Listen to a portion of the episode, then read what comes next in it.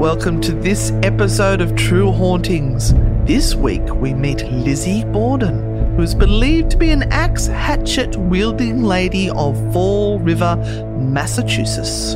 Lizzie was acquitted of her crimes, and her former home is now a bed and breakfast, attracting people from all over the world to spend the night, where father and stepmother were brutally murdered. Did she murder them? Was she guilty or innocent? Does Lizzie still haunt her old home? Guilt, anger, resentment? Stay tuned as we find out and dig deep into the mystery. Hi, I'm Renata Daniel, And I'm Anne Rekovich. and we welcome you to this episode of True Hauntings. Anne and Renata have been investigating paranormal occurrences for the past 20 years. Been at the center of various unexplained phenomena and have witnessed countless ghostly experiences. The duo now turn to high profile cases that have attracted the eyes of the world. Between the dimensions we see and the dimensions we don't, supernatural forces are at play. Evil lurks within the shadows of our homes and in the darkest corners of our minds. It follows us like a shadow, forever.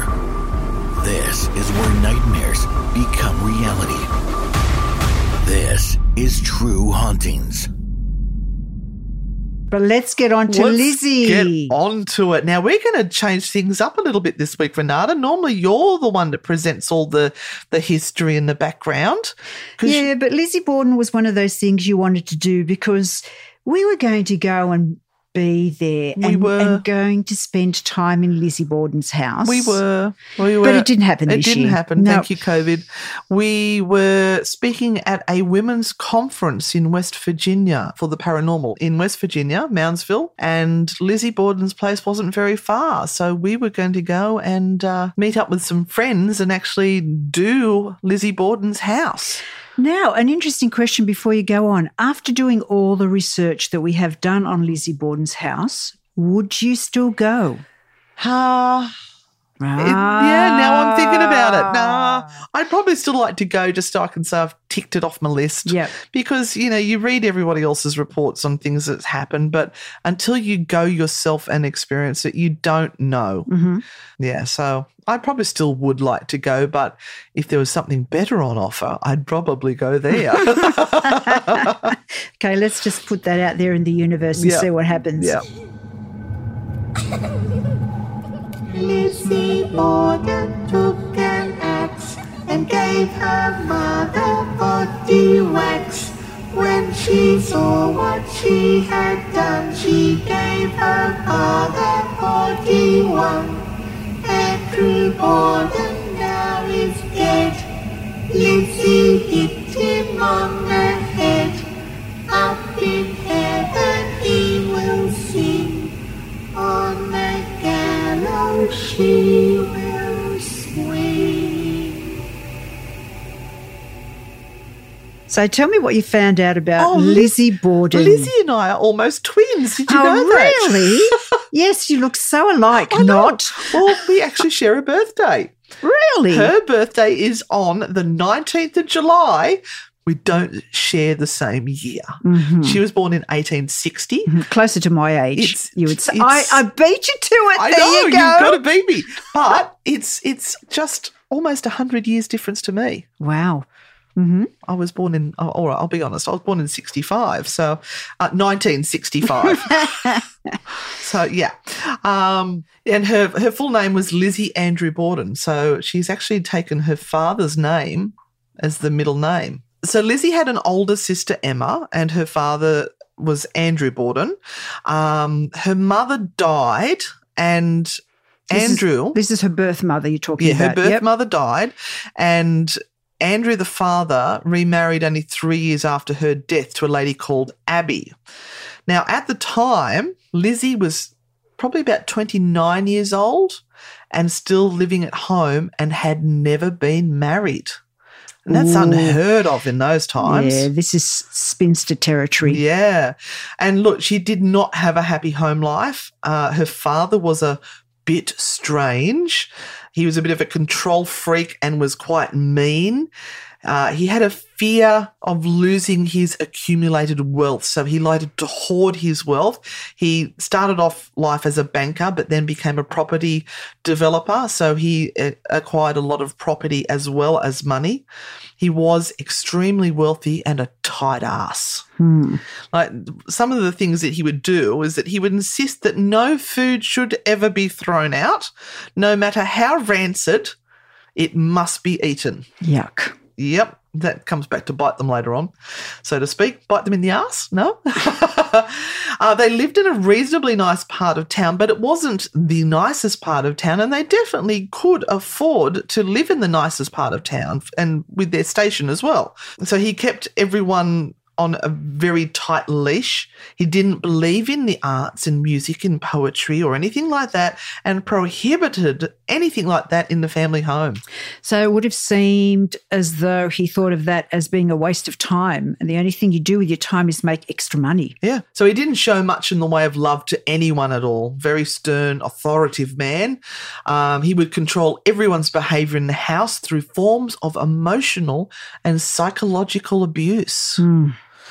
Use words to hurt people. I Yeah. hate people that do that. Yeah. Just be nice. Why can't people just be kind? And and imagine that the, the sisters obviously weren't going to be married. Who on earth was going to come and court these ladies with a father like that? They would be terrified of him. And, you know, the father would probably be assuming just going to marry the girls for his wealth. And the sisters probably were slightly warped with their personalities, traumatized by the treatment they'd received by their father. So, stepmom, stepmom Abby, she didn't get on well with the girls either. The girls didn't like her. Uh, and the girls seemed to think she was a gold digger. But in the end, she got the raw part of the deal. Apart from the fact she was murdered, she got the raw end. Uh, she ended up saddled with the responsibility of two stepdaughters who very openly showed they didn't like her. And it was a marriage of convenience for Andrew, who now had someone to take care of his two adult daughters. So you can imagine these girls would have taken out all their anxiety and aggression on Abby. They'd, can you imagine the little snide comments that were flying left, right, and centre? They also refused to call her anything but Mrs. Borden. Mm-hmm. Then there is another weird story about the family. Now, the reason why we, we dig into all of this is that we need to see the emotional layers within the household to see what could lay the foundation for a haunting. So, there's a lot of emotional stuff going on in this house. And it's gone on for years and years. Yeah. So, yes, from that point of view, this house has lots of memory. So, the other strange story is about their maid called Maggie. Mm-hmm. Well, there was a maid called Maggie, but she died, and they got a new maid, and her name was Bridget Sullivan. But they liked to call her Maggie. They refused to call her by her name. It was more convenient just to say Maggie. It's it's as if they used the word Maggie instead of servant Hmm. or maid. Hey, you. Yeah, hey you. It was just now Maggie. Then they have someone else turn up on the scene. Mm-hmm. A young man called William, claiming to be the illegitimate son of Andrew. Ooh. Oh. bit of naughty naughty. Um, he was also reported to be unbalanced and he demanded to be recognised the heir as the heir of the, the estates and also tried to bribe them to get money out of them. So he tried to extort fees. How old was he? I'm not sure. Um, I don't know how old he was and fits into the family scene. Right, yeah. Now, this annoyed poor Abby, the new wife, even more. He must have been older than three because they'd only been together for all a couple of years at that stage. so now they've got everyone fighting over over the money. The father's not dead yet, mind you, and they're all fighting over who's going to get the money. Um, so what does the father do? He changed his will to leave everything to Abby's family or a charity. So if they don't pull their socks up, the charity gets it. So he's just dissed the whole bloodline Yep. and From decided, wife? yep, I'm just decided, nah. So that left Lizzie, Emma, and William without a dime. Mm. And at his death, Andrew's estate was actually worth about $300,000. Now, that was back then in today's money, that's 9 million US. Mhm. So he was worth a bit. Yes. Now, just to get a sense of who Lizzie was. So Lizzie was the, the one that has been accused of the murder. hmm Yes. Um, she was brought up in a relatively religious household. She used to attend the Central Congregational Church, involved herself in parish activities, taught Sunday school to children of immigrants that were coming to the USA. She was involved in Christian organizations such as the Christian Endeavor Society, the Women's Christian Temperance Union, and a member of the Ladies Fruit and Flower Mission. Don't you love that one? that's just.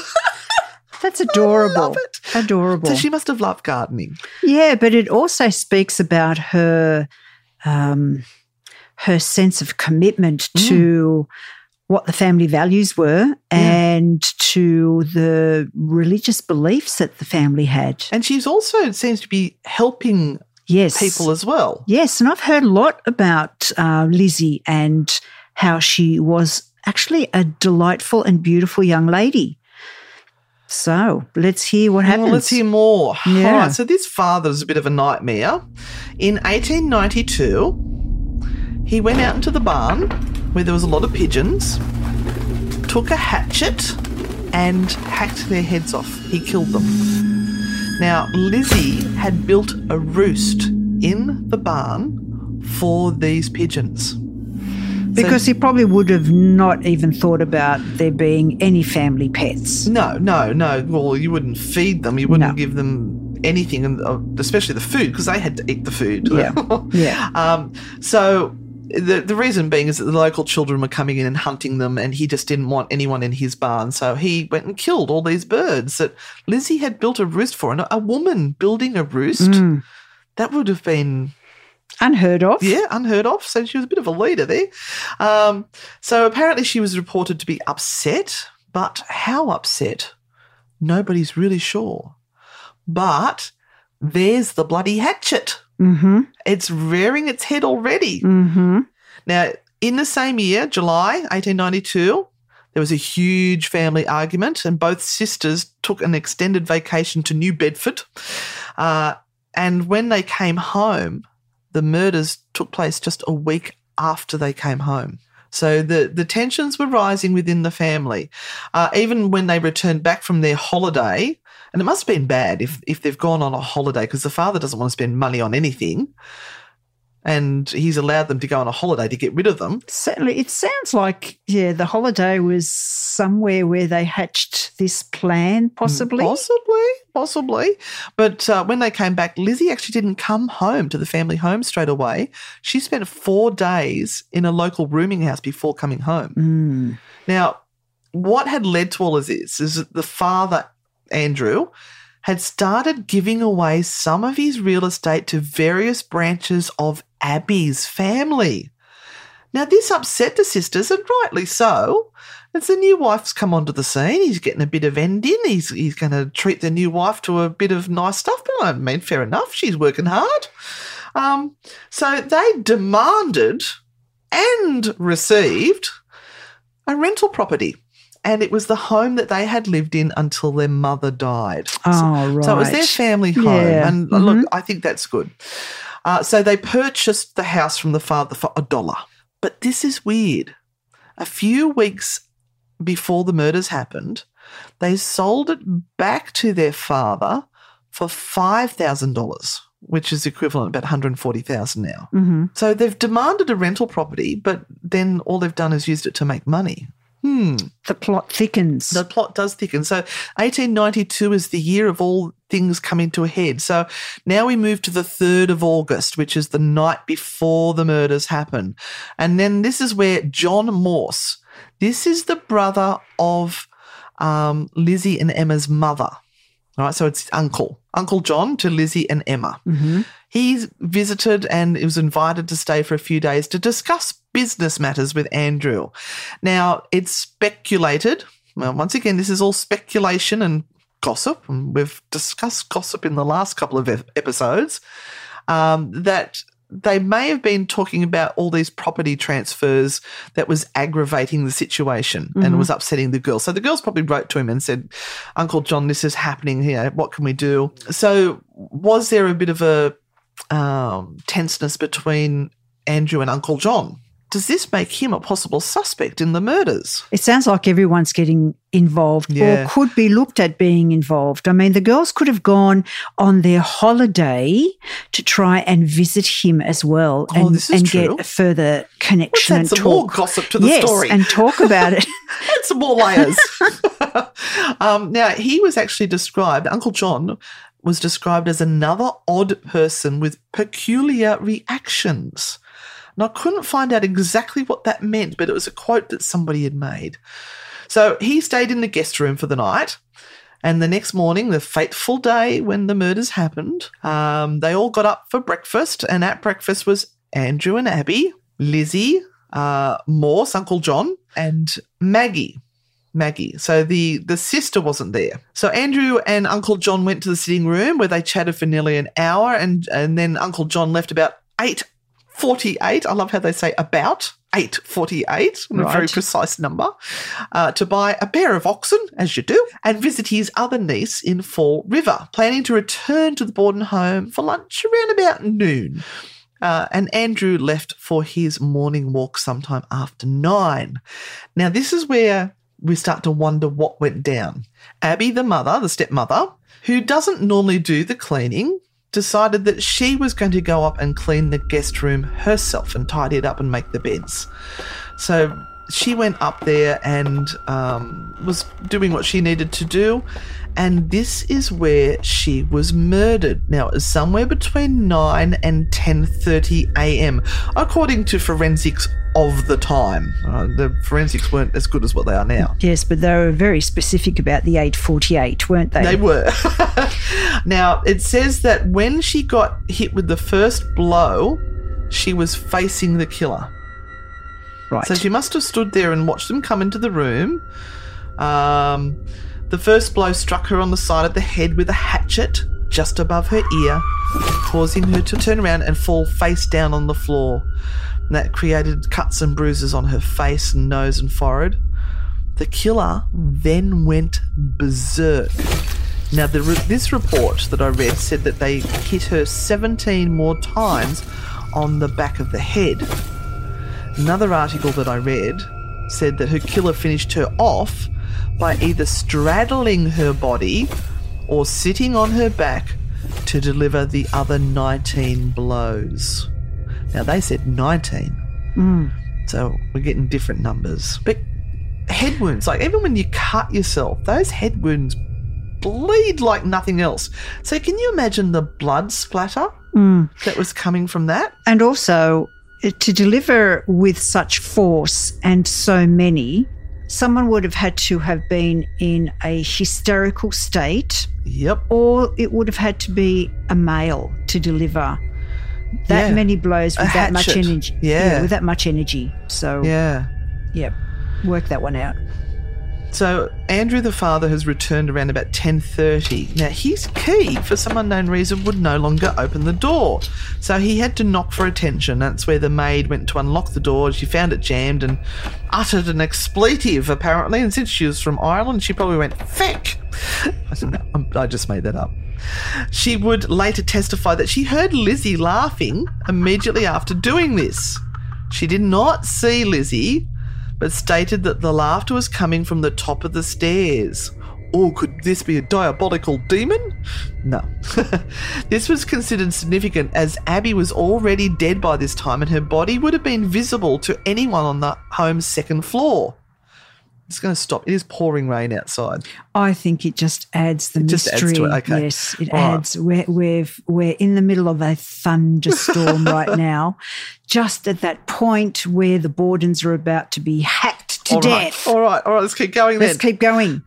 Today's episode is brought to you by BetterHelp. What's the first thing that you'd do if, say, you had an extra hour in your day? Would you go for a run? Maybe take a nap, read a book, or just show up for a friend? A lot of us spend our lives wishing we had more time. And the question is time for what? If time was unlimited, how would you use it? The best way to squeeze that special thing into your schedule is to know what's important to you and make it a priority. Therapy can help you find what matters to you so you can do more of it. If you're like me, you think, I can get through a lot. And we can. We're a resilient species. However, there are times that we need to reach out that hand and get a little help from somewhere else. That's what I did with BetterHelp. When I reached that limit and I realized things were getting a little bit out of control, instead of taking it out on my family or taking it out on myself, I just decided to reach out and get the help that I deserve. So if you're thinking of starting therapy, give BetterHelp a try. It's entirely online and it's designed to be convenient, flexible, and suited to your schedule. Just fill out a brief questionnaire to get matched with a licensed therapist and switch therapists at any time for no additional charge. Learn to make time for what makes you happy, my darklings. Get BetterHelp. Visit betterhelp.com slash p60. Do that today. You're going to get 10% off your first month. That's betterhelp, H-E-L-P dot com slash p60. It's time to take control of your life. Dave's here rooting you on, and if I can do this, you can do this. Let's do this together betterhelp.com slash p60. There's a link for it on today's program guide.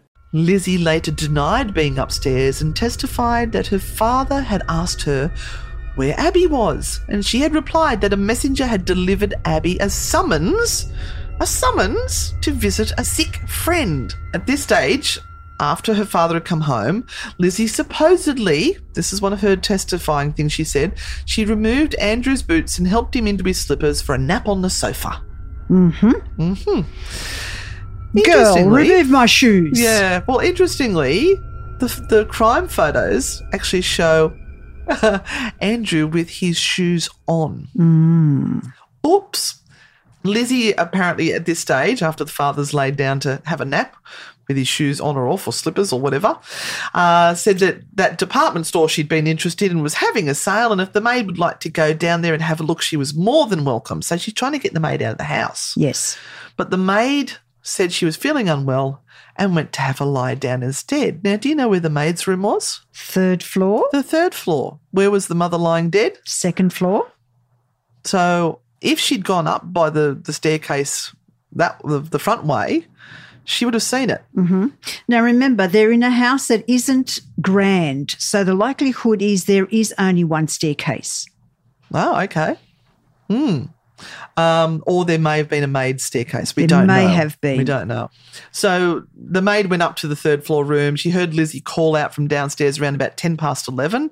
Maggie, come quick. Father's dead. Somebody came in and killed him. It's interesting. She said someone came in. Mm-hmm. Hmm. Oh, that thunder is sounding fabulous. know. Perfect. Perfect. Phil Lizzie is with us. So she found Andrew slumped on a couch in the downstairs sitting room, struck 10 or 11 times with a hatchet like weapon. Poor pigeons. Uh, the, hatch, the hacking stopped after 11 blows, after the handle broke off because the blade was stuck in his skull. Ew. And that becomes important. Uh, what was thought to be the murder weapon was found downstairs in the basement, and it was just the head. Now, let me just intervene here. I have seen pictures of the two skulls. Yes. and they are they're awful they're, they're awful and the thing about the court case is that when Lizzie appeared in court, they actually brought the actual skulls out in court Oh, my to show her. How did she react? Well, that's probably probably part of what you're going to talk about with how Mm, she is, was. yes, I do have some sort of But information. imagine being shown the skulls of your dead parents wow. and what they looked like. That's a bit rough. It would have been But good for the was- newspapers. There was um, a, a video on YouTube that I saw where they brought out Abby's scarf and they laid it out. It's very frail and it still had the axe holes from where it's gone through. And they got out the hatchet head they found in the basement oh. and they oh. showed how it perfectly Oh. fit the hole. Yeah, I know. Oh. goosebumps. Oh. so when Maggie saw the bodies, the father was still bleeding, so the wounds were very fresh, and one of his eyeballs was split in two. Oh, But that was sort of showing that he was actually asleep when the first blow landed. What a shock. And again, there would have been blood splatter everywhere. blood and bits of bone, bits Yeah. of hair. Uh, there was another picture of a um, Abby's plait hacked off and found near her body. Oh, That's another wow. picture that I saw. This piece of woven hair, plaited hair that had been hacked away as the axe fell and was chopping away at the skull. So whoever did this was in such a frenzy, such horror and hate was there that they could not stop themselves. Hmm. They just kept on at it and at it until they felt there was nothing remaining of the person that they were dealing with. And you wonder if a small framed woman would be able to do this twice in one day. Exactly. That's a lot of blows. It is. I know adrenaline kicks in, but um, yeah. So the, my my point with the blood splatter is that she saw people in between the mother's death, the stepmother's death. Did she get changed into it? And those dresses are not easy to get in and out of back in the No, late no. eighteen hundreds. Normally, you have to have assistance to get out of those dresses. Um, Which means that somebody would have had to have helped her. Mm-hmm. And then there's the second murder. yeah. Did she get changed again? So, how many changes of outfit has she gone through if she's murdered them? I'm just asking. Now, maybe not necessarily there was a need to change clothes if the father was asleep. So we've had Abby. But she came down and changed his shoes. So, she's come face to face with the father. The mother's body hasn't been discovered right. because it's upstairs. Right. So, they're saying that, as you were saying, these crimes, uh, uh, this murder was um, very passionate and it's they think it's a family member with built up rage and anger or someone that's a bit unbalanced that wanted to vent everything that was you know inside of them. And lizzie wasn't the only one with a bone to pick. There was mm-hmm. william the son mm-hmm. Who was not being acknowledged not getting his money and um, they said that he was unbalanced maybe they planned something together Maybe they did. Certainly doesn't sound to me as though she Lizzie's got enough self actualization, if you want to say that, to do all these things on her own, unless she's been brooding and planning this for a really long time, ever since those pigeons. Yeah, were- the poor bloody pigeons earlier in the year. Yeah. Now, when um, when they discovered them, they've called out. You know, I found the body. Um, they got the doctor from across the road who came in to be um, A say- witness. yeah, yeah. a witness. But um, they the police came in as well, and they they were saying that Lizzie was very calm and unemotional, despite finding her father and stepmother the way that they were. And they were saying it's a big red flag, um, especially when they said to her, "Where is your mother?" And she replied coldly, "She isn't my mother. She's my stepmother." Now, if they've got an ongoing feud, that would have been an automatic reply. Mm-hmm. That was just a trigger that she would have said that.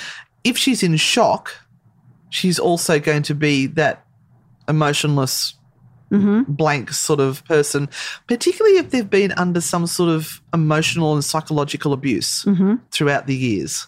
Um, so, are- are you kind of saying that there could have been sexual abuse going on there? Well, we we do get to some recent findings from people who have looked back at this case and the way that Lizzie behaves, and they they do seem to think that the way she reacts is from someone who has possibly suffered from sexual abuse. Now, they, they did say that there was the emotional abuse mm-hmm. and psychological abuse, but they're thinking possibly there was other things going on as well. So they arrested her a couple of days later, and um, her story kept changing. She was charged with three counts of first degree murder for her father, her stepmother, and another murder charge for killing the mother and stepmother. I don't understand that at all. Anyway, there was a uh, a trial that went on. She wanted to have her solicitor come in, but apparently they refused that and said that for you know building this case that they don't have solicitors come in at that stage. But after ten days, they found that she was not guilty, and there was no hard evidence. It was all circum- circumstantial. There was no witnesses that came forward to link her to the crimes, and the jury was simply not willing to send her to the death, um, send her to death on what was presented. Now, the actual investigation of the case, the police officers got in trouble over this because they were pretty bloody slack. They were hopeless.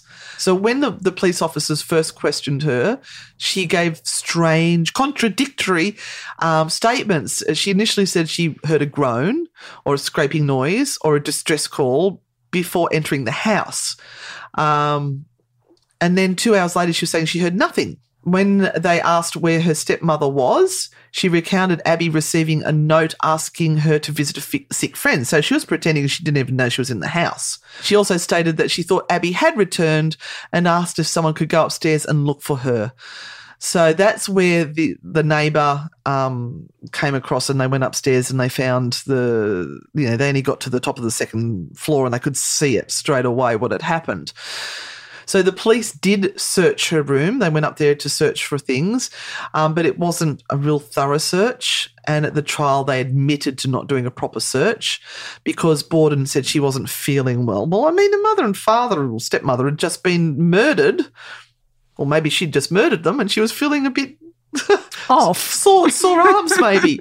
Um, so they were criticised for their lack of diligence. They also found two hatchets down and two axes and a hatchet head with a broken handle. Remember we were talking about the handle broke? Mhm. Yes. Mhm. Um, down in the basement, and the one that was broken looked like it had fresh ash and dust rubbed on the head to make it look like the other tools that had been down there for a while. They they never took the tools out of the house. The police just left them there.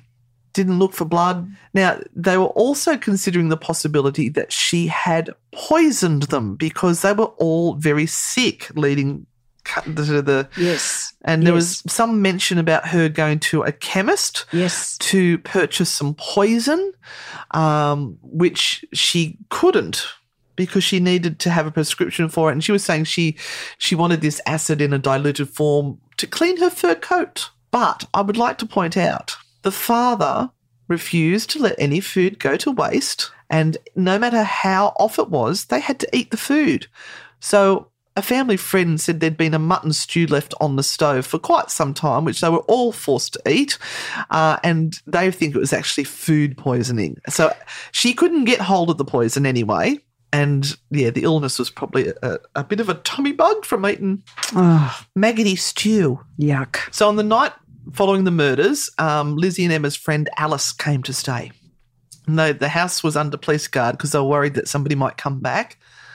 And uh, an officer witnessed uh, the girls carrying a kerosene lamp and a slop pail and into the cellar. Uh, and then Borden returned alone, though unable to see what they were actually doing. He stated it appeared she was bent over the sink.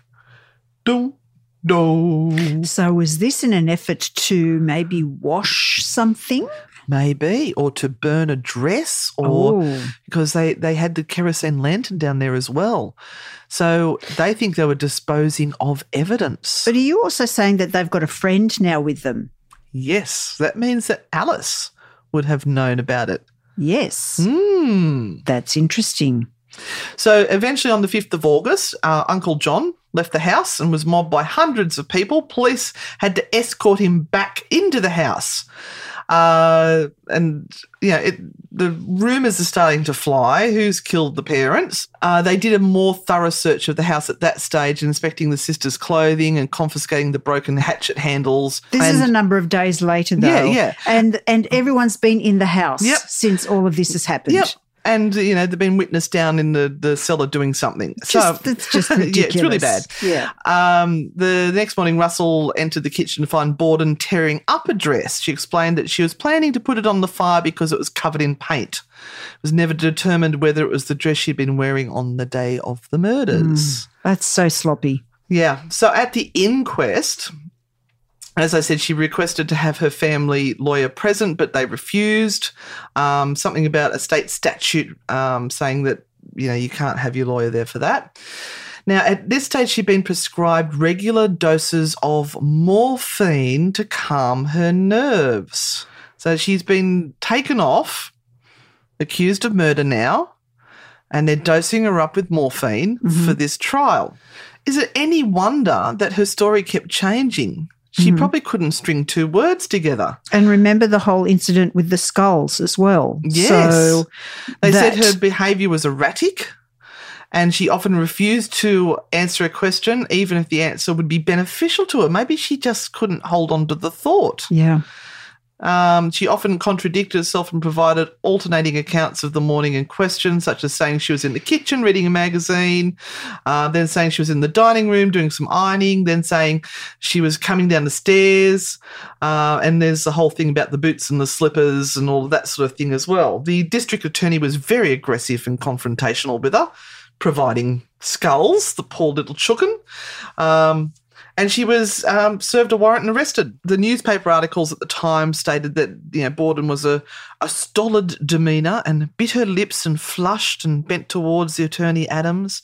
Also reported that the testimony provided in the inquest had caused a change of opinion amongst her friends.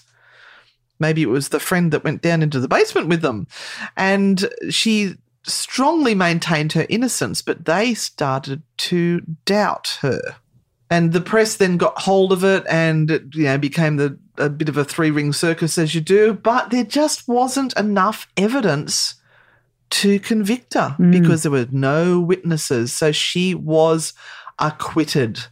Now there are several speculations as to what might have gone down. There is a novel. Now here we go. Here comes the writers. Yep. Let's all make some money on this because Yep. this is a great story. 1984 novel Lizzie. Now, when was the Amityville ones? 1970s, The 70s. so we've got 70s, some good, yeah. good novels coming out. So um, he suggested, Ed McBain suggested that uh, Borden committed the murders after being caught in a lesbian tryst with the maid Maggie. Goodness. Goodness That's a twist that has Wow. not been added up till that point in time. And apparently, Lizzie always used to keep her bedroom door shut, but on that particular day, she'd left it open, and maybe Abby came up the stairs and caught a little bit of shenanigans, shall we say, and Lizzie flew into a rage and, And- killed her, which Hmm. then would give her someone to help her out with the what was happening. The Mm-hmm. Yep. Maggie, Maggie the maid. Yeah, so uh, Abby had caught them and reacted with horror and disgust. And then Andrew would have returned and they confessed to him that they'd killed Abby in a rage with a hatchet when he reacted as he would have, somewhat upset. They then turned on him and hacked him to pieces as well. But that sort of doesn't really No, work with the fact no, that he was no, oh, asleep no. in the. Yeah, I, I think that's just a really good story. Yep. Um, but she did not ever marry. But uh, apparently, Sullivan, the maid, um, did actually get married later on in life and settled down in Butte, Montana. So she she went on with her life. The other suspect was Uncle John, who rarely met with the family after the sister died, but had slept in the house the night before and had had those discussions with Daddy. Other potential suspects was um, the maid, possibly in retaliation for being ordered to clean the windows on a hot day. that's that's a pretty big murder for Yeah, her. no. for- No, Mm, no. yeah, no, I, I think, um, and at the time she was still recovering from that mystery illness that had struck the household. Well, we worked out that was food poisoning. Yeah. Then there's, of course, William Borden, who is suspected of being Andrew's illegitimate son. That's in another book. You can find out about that one. Lizzie Borden, The Legend, The Truth, the final chapter. So he had failed to extort money, so he's he's a good suspect as well. Now, Emma was the one who had an alibi. She was away at the time at Fairhaven, about 15 miles away. So, yeah, she she was out of the picture. But after all of this went down, Lizzie was acquitted. hmm Now, because the mother was killed first, that meant the mother's inheritance went to the father. Right. So he got everything. Yes. But then the father But was then killed. the father was killed. Yes. which meant the girls got everything. Right. Now, if they'd killed them the other way around, it would have been a wholly different story. So after that, the, the rumors and the gossip in the town, they all assumed she'd done it. So she refused to leave her town. She left that house and bought a beautiful home called Maplecroft, which I think you're going to talk about. She also changed her name to Lizbeth Borden, Lizbeth A. Borden. So throughout her life, at, at Fall River, she was ostracised.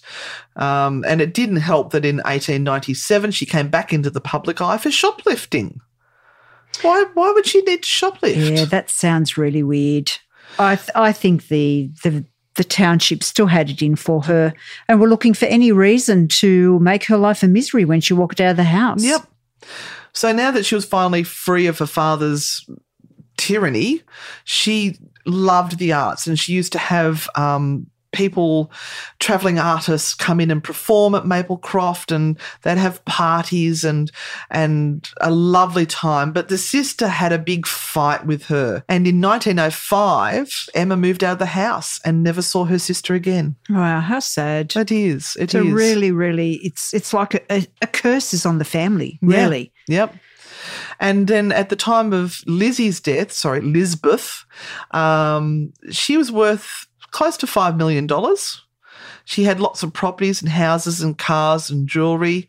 But in her will, she left money to many, many people, including an animal rescue league. Um, she left money for the perpetual care of her father's grave. She left money to friends, cousins, family members. So she really did try to take care of people in her will, which was very different to what her father was going to do. But just before I finish up, there's some really interesting little pointers I want to bring up. When the stepmother was being attacked, they were saying that her face was smashed beyond recognition. hmm So that, according to the experts and the profilers, says that whoever the killer was really enjoyed it. They they wanted to remove her identity. Now, Lizzie herself had difficulty forming relationships. She avoided the company of men, both young and old, and apparently wasn't very good at making eye contact with people. Now, Yeah. what's what's that signs of Renata? That sounds like fear and domination to me. Yeah, It could also be some form of um, abuse, whether it be intellectual um, or sexual abuse or Yeah. both.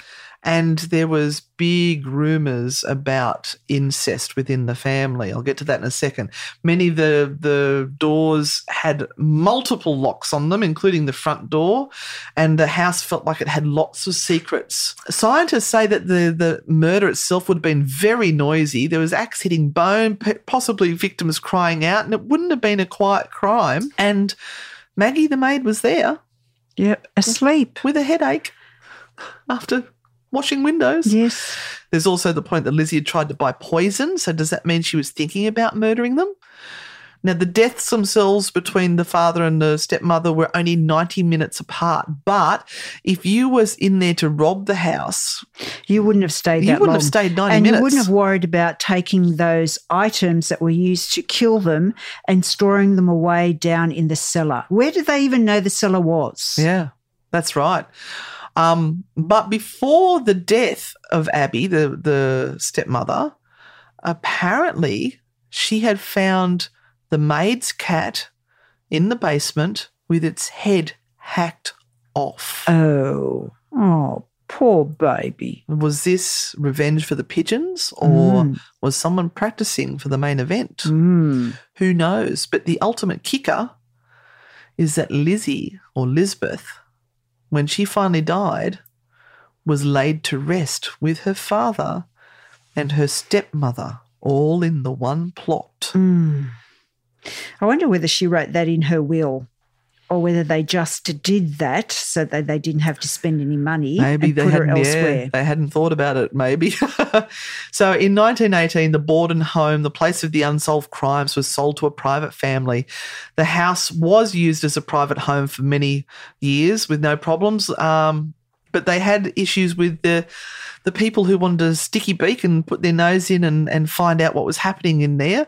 Since 1948, this home uh, has been in the McGinn family line. And when the McGinns inherited the Borden home from a grandmother, they decided to take advantage of people's curiosity. Good on them. The McGinns renovated and restored the mansion to look just like it did when the Bordens lived there. They set the antique era furniture up exactly the way it was on the infamous day in August. So they would have crime scene photos, so they would have been able to put that there. In 1996, they opened it up as Lizzie Borden Bed and Breakfast, hoping to get members of the public to pay and stay and look around, finding a way of making a long time annoyance into a way of making a living. People indeed were ready to spend the night and learn about the murders. Now, what I want to know is did they stir up the spirits and bring the ghosts out of hiding? Yes, I do think that they have had plenty of success in stirring up the spirits, Anne. And to tell you the truth, you've done a really good job with finding out all the information about Lizzie Borden. If anybody is interested in looking up the transcript of the court proceedings, it is actually there. You can check it word for word to see what questions Lizzie was actually asked and how she replied.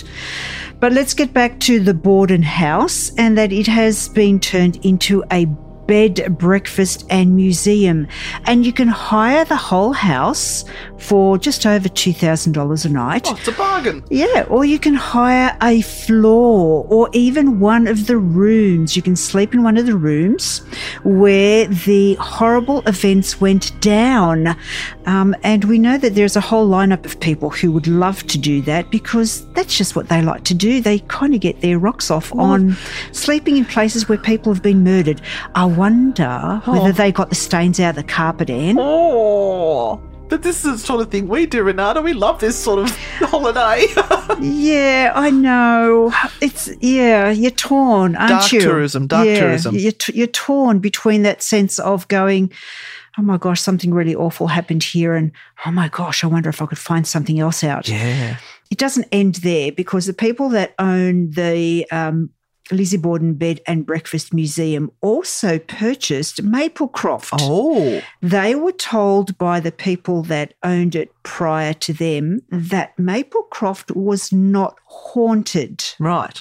There was nothing going on, but they bought it anyway. Mm-hmm. So it makes you wonder whether they had the idea of it being just another moneymaker for them. Yeah. Because again, here you have another property that can be rented out to ghost hunters, paranormal investigators who want to spend time and want to see whether Lizzie was at Maplecroft rather than at the Lizzie Borden house. Sounds like a good business plan. Yeah, why not have two houses with, that you can hire out instead of just one? Now, we found out about this because Maplecroft is at the moment for sale again.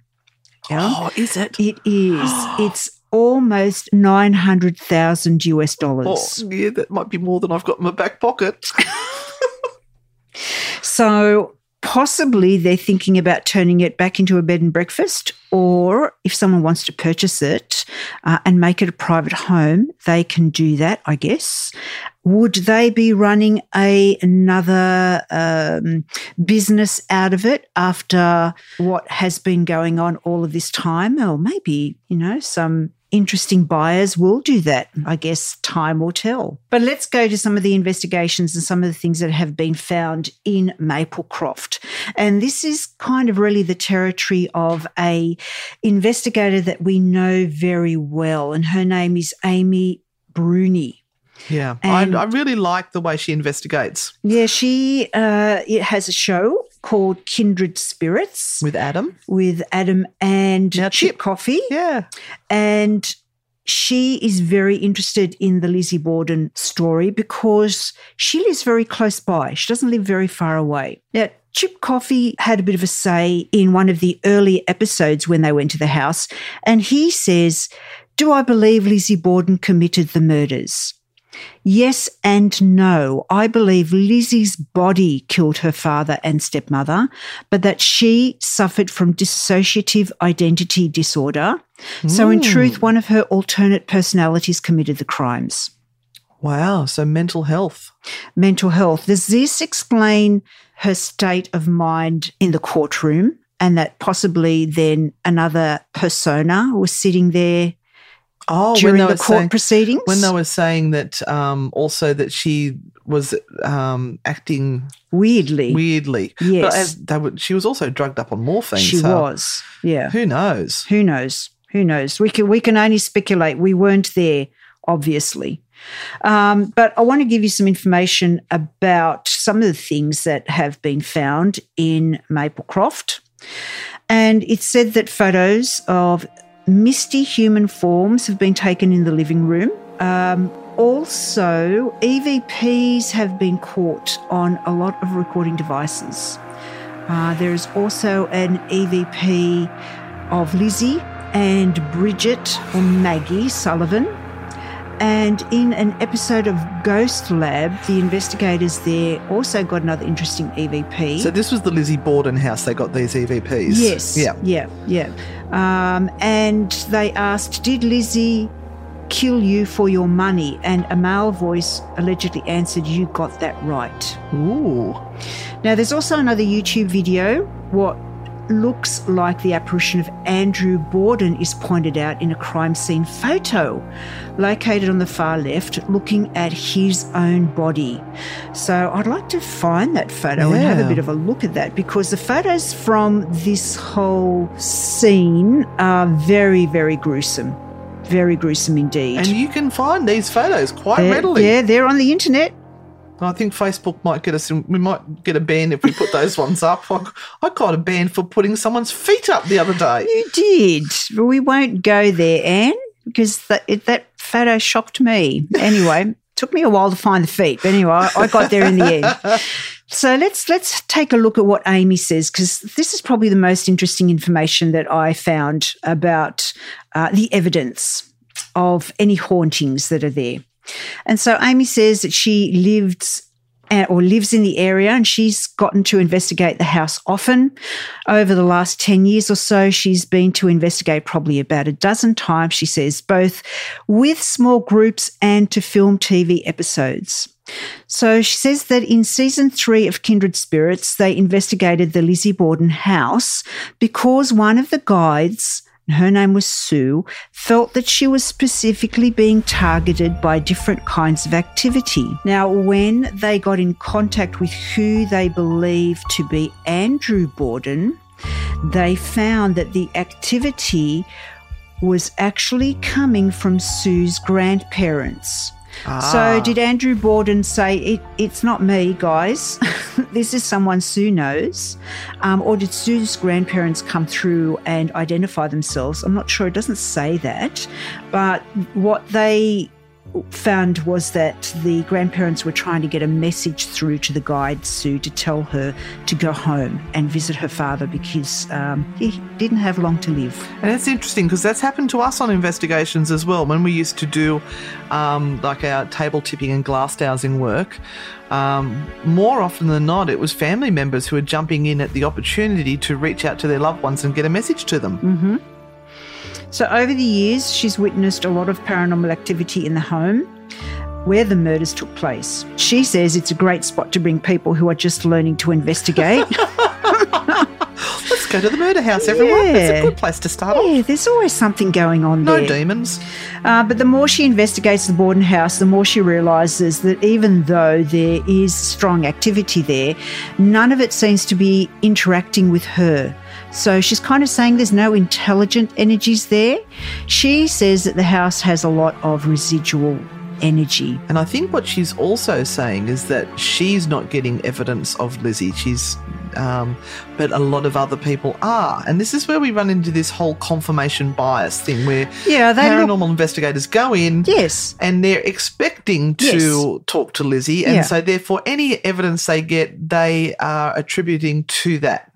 Exactly. You've bought your ticket for the night. You want to speak to Lizzie. So Yeah. anything that happens must Show be Lizzie. Lizzie, or I want my money back. But Amy says no, she's never found Lizzie at the house at all. Um, she says that there, the house is filled with artifacts and newspaper clippings. Um, of course, you've got the gift shop, you've got that energy that is fed into the house by the tour guides, uh, by the prep that goes into preparing everyone before they go into the house. So she sort of states this really interesting statement where she says the energy of the Borden house is fed often and fed well. Mm-hmm. Yep. And it's by one of the most notorious true crime cases in American history. And that's what we talk about quite often as well is that people um, feed the urban legend and uh, then sometimes it becomes a reality. It's alive. Now, Amy's written a new book. Oh, yes. Life with the Afterlife 13 Truths I've Learned About Ghosts. And here she talks about her investigations of Maplecroft, which is the other home that Lizzie then went to, changed her identity per se. She changed her name to Lizbeth Mm-hmm. and lived happily with her sister after the death of her parents. So they inherited some family money and bought the much larger home and it really it became a sanctuary away from the prying eyes of the rest of the town. It was in the in the upper class on the hill. She finally got to the hill. Yeah. So she lived in that home for about 30 years until her death in 1927. And when Amy and the gang from Kindred Spirits arrived to film an episode, Maplecroft had never been investigated by any other ghost hunters. They were the hmm. first to investigate the space in over 90 years. Wow. So the woman who owned Lizzie Borden's house purchased Maplecroft and was preparing to open the building to the public.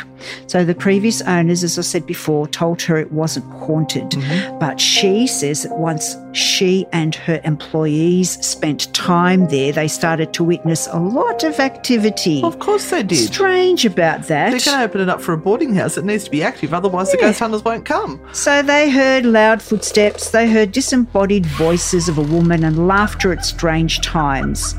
So before Amy started to investigate, she bought in Chip Coffey. She blindfolded him. She led him into the house to see whether he could give her any clues. So he had no idea where he was going. No. So he says, all of a sudden, I became very agitated and upset. There is a sense of being out of control. I am being hit by every kind of emotion. I'm trying to get a grip on my emotions and I just can't. I hear, stop, leave me alone.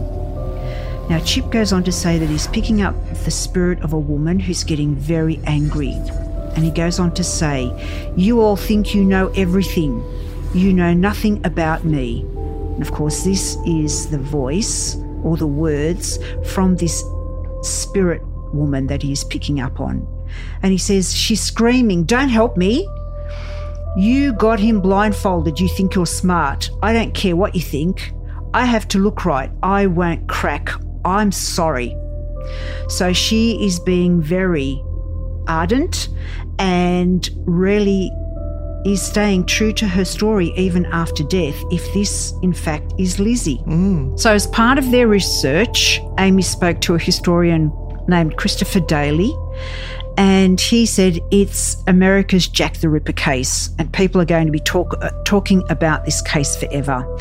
And as Chinese whispers grow, so has the case. And so it has really evolved from what it began as. And Christopher goes on to explain that Lizzie chose to stay in Fall River, even though the entire town turned against her. They were suspecting that she had been the murderer of her parents, even though she was acquitted of the crime. As she said, when the truth comes out about this murder, I want to be living in Fall River so I can walk downtown and meet those of my friends who have been cutting me down all Wow. these years. Wow. Wow. So he also told them a key piece of information, and that is that Lizzie adopted a new name, Lizbeth. That's what's on her gravestone. Even though her birth name is Lizzie, it's how she chose to be addressed for the rest of her adult life. So the night before, they'd gotten an EVP response in the name of Lizzie Borden. And really, they thought that they might be talking to her. But besides that one answer, they got nothing. Mm-hmm. And so, from what Chip indicated, she didn't care to speak. She didn't want to speak. And remember that in the Borden house, it seems to be that EVPs were the big thing that people were getting. They were mm-hmm. getting loads of EVPs. So, why is she speaking over there and doesn't really want to speak at Maplecroft? It was her sanctuary. It was her sanctuary. Yeah, leave me alone. Adam suggested approaching the night investigation in, in a different way. And they removed all things in the home that discussed the murder. So, all artifacts, all remnants of anything that would have had anything to do with the murder. And there would have been a lot in there because I remember they had like a, an axe in a, um, a little glass case and, and all sorts of things. So it's Yeah. all the stuff that Lizzie was trying, sorry, Lizbeth was trying to avoid in her life. Yeah. So Adam said that they needed to make the home feel like a home for Lizbeth again. And they called her Lizbeth. And this is why I like these guys. Yeah. They're very respectful. So they set up the normal equipment, spirit boxes, you know, other devices around the house. And they said, we went upstairs to a sitting room. Adam stayed downstairs and asked questions through a walkie talkie. Yeah, this is really interesting. They had her upstairs blindfolded in a room, um, and she had the headphones on, so she couldn't hear the questions. And he was uh, downstairs asking the questions through a walkie talkie, and Amy was answering him. Wow. So this is a conversation. My friend Amy is upstairs, he said. I'd love you to reach out to her, please. Can you tell her your name? The answer is Lizbeth. You're going to have a lot of people coming in here to try and talk to you. And most of these people are going to try to talk about directly. Yes, they're going to talk to you directly. I'm lost. The people that own this house now also own the house. Don't say anything, it's not me. People are going to ask you about what happened in Second Street. We're trying to warn you and let you know to see if that's okay with you. Please talk to them. Are you there? So you're saying it's okay for people to come to talk to you about your past? Come back. What would you like to talk about? He felt, he says, as though someone was walking through the room, but when he turned around, no one was there. So he carries on and he says, Do you miss someone, Lizbeth, from your past? She answers, You get used to it. I'm upset. He says, What are you upset about? And she says, Stop, stop it, alone. I tried. And he says, We had a full conversation with the ghost of Lizbeth Borden, maybe for the first time ever. I was hearing full sentences, which almost never happen with ghost replies in EVP sessions or spirit box experiments. That's the truth. Yeah. Yeah. Um, often we get full sentences when we're actually channeling, and the spirit box is used as a prompt. But to get full sentences from the spirit box is hmm. astounding. Yep. So he says it was hard to hear, though she seemed so conflicted and lonely so many years after her death. And Adam says he thinks the only reason that Elizabeth chose to speak to them was that they broke the ice with her and treated her with kindness, even though they were looking for one of the most sought after spirits of all time, who may or may not have been a murderer. They kind of say, you know, in the end, we don't know for sure. We don't know whether she's been calling out to other people and they just haven't heard her uh, and they haven't asked the right questions. And Amy sort of says that in the end, she felt like she had made a friend of Lizbeth. So even though one of the producers was really pushing for them to ask whether she was guilty, they wouldn't do it. Oh, good on them. Hmm. They would have violated the trust they'd built up with her, and that's absolutely true. Yep. And everything they had worked for. So Adam and Amy never asked whether she had did it. If they did, they would be lying to her the whole time when they promised not to talk about the murders. So they they really didn't want to go back on what they had started with her, which was to create a line of communication that was deep and truthful so that Lizzie could feel as though if an opportunity arrived in the future and she could open up and say something that she could trust them. Now, in the end, we do not have anything that tells us, I guess, um, from the point of information coming through directly from Lizzie. So we have to leave this one up in the air. We we don't know whether she did it or not. We don't have a right to say that she did and assume that that is what happened. Uh, there could be a lot of people involved in this. I personally think that it would be too much for Lizzie on her own to do. Uh, I think that she would have had to have a number of people involved, but that's just kind of my theory on what I feel when I'm reading all of this and when we've talked about this story. What do you think, Anne? Well, for me, it's not whether she did it or didn't do it. It is, is this a true haunting? Mm. Is she still there? Is she at the Lizzie Borden Bed and Breakfast Museum? Or is she at Maplecroft? If there was anywhere for a restless spirit to be, it wouldn't be at the place of the murder. I think people keep calling her back there, and that would irritate her no end. She would be in the only place that she found solace and harmony, which was the place that she set up for herself, which would be Maplecroft. Agreed. I think mm. if she's going to be anywhere, it's Maplecroft. But I guess it's for all of you to decide. If you take a trip to the Lizzie Borden Bed and Breakfast, make sure you contact us and tell us if there was anything that you found while you were investigating.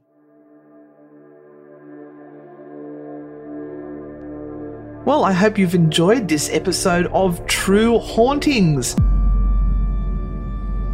Thank you for listening to this episode of True Hauntings. If you like the show, give us a five star rating and leave a review. Subscribe on Apple Podcasts, Spotify, or wherever you're listening right now.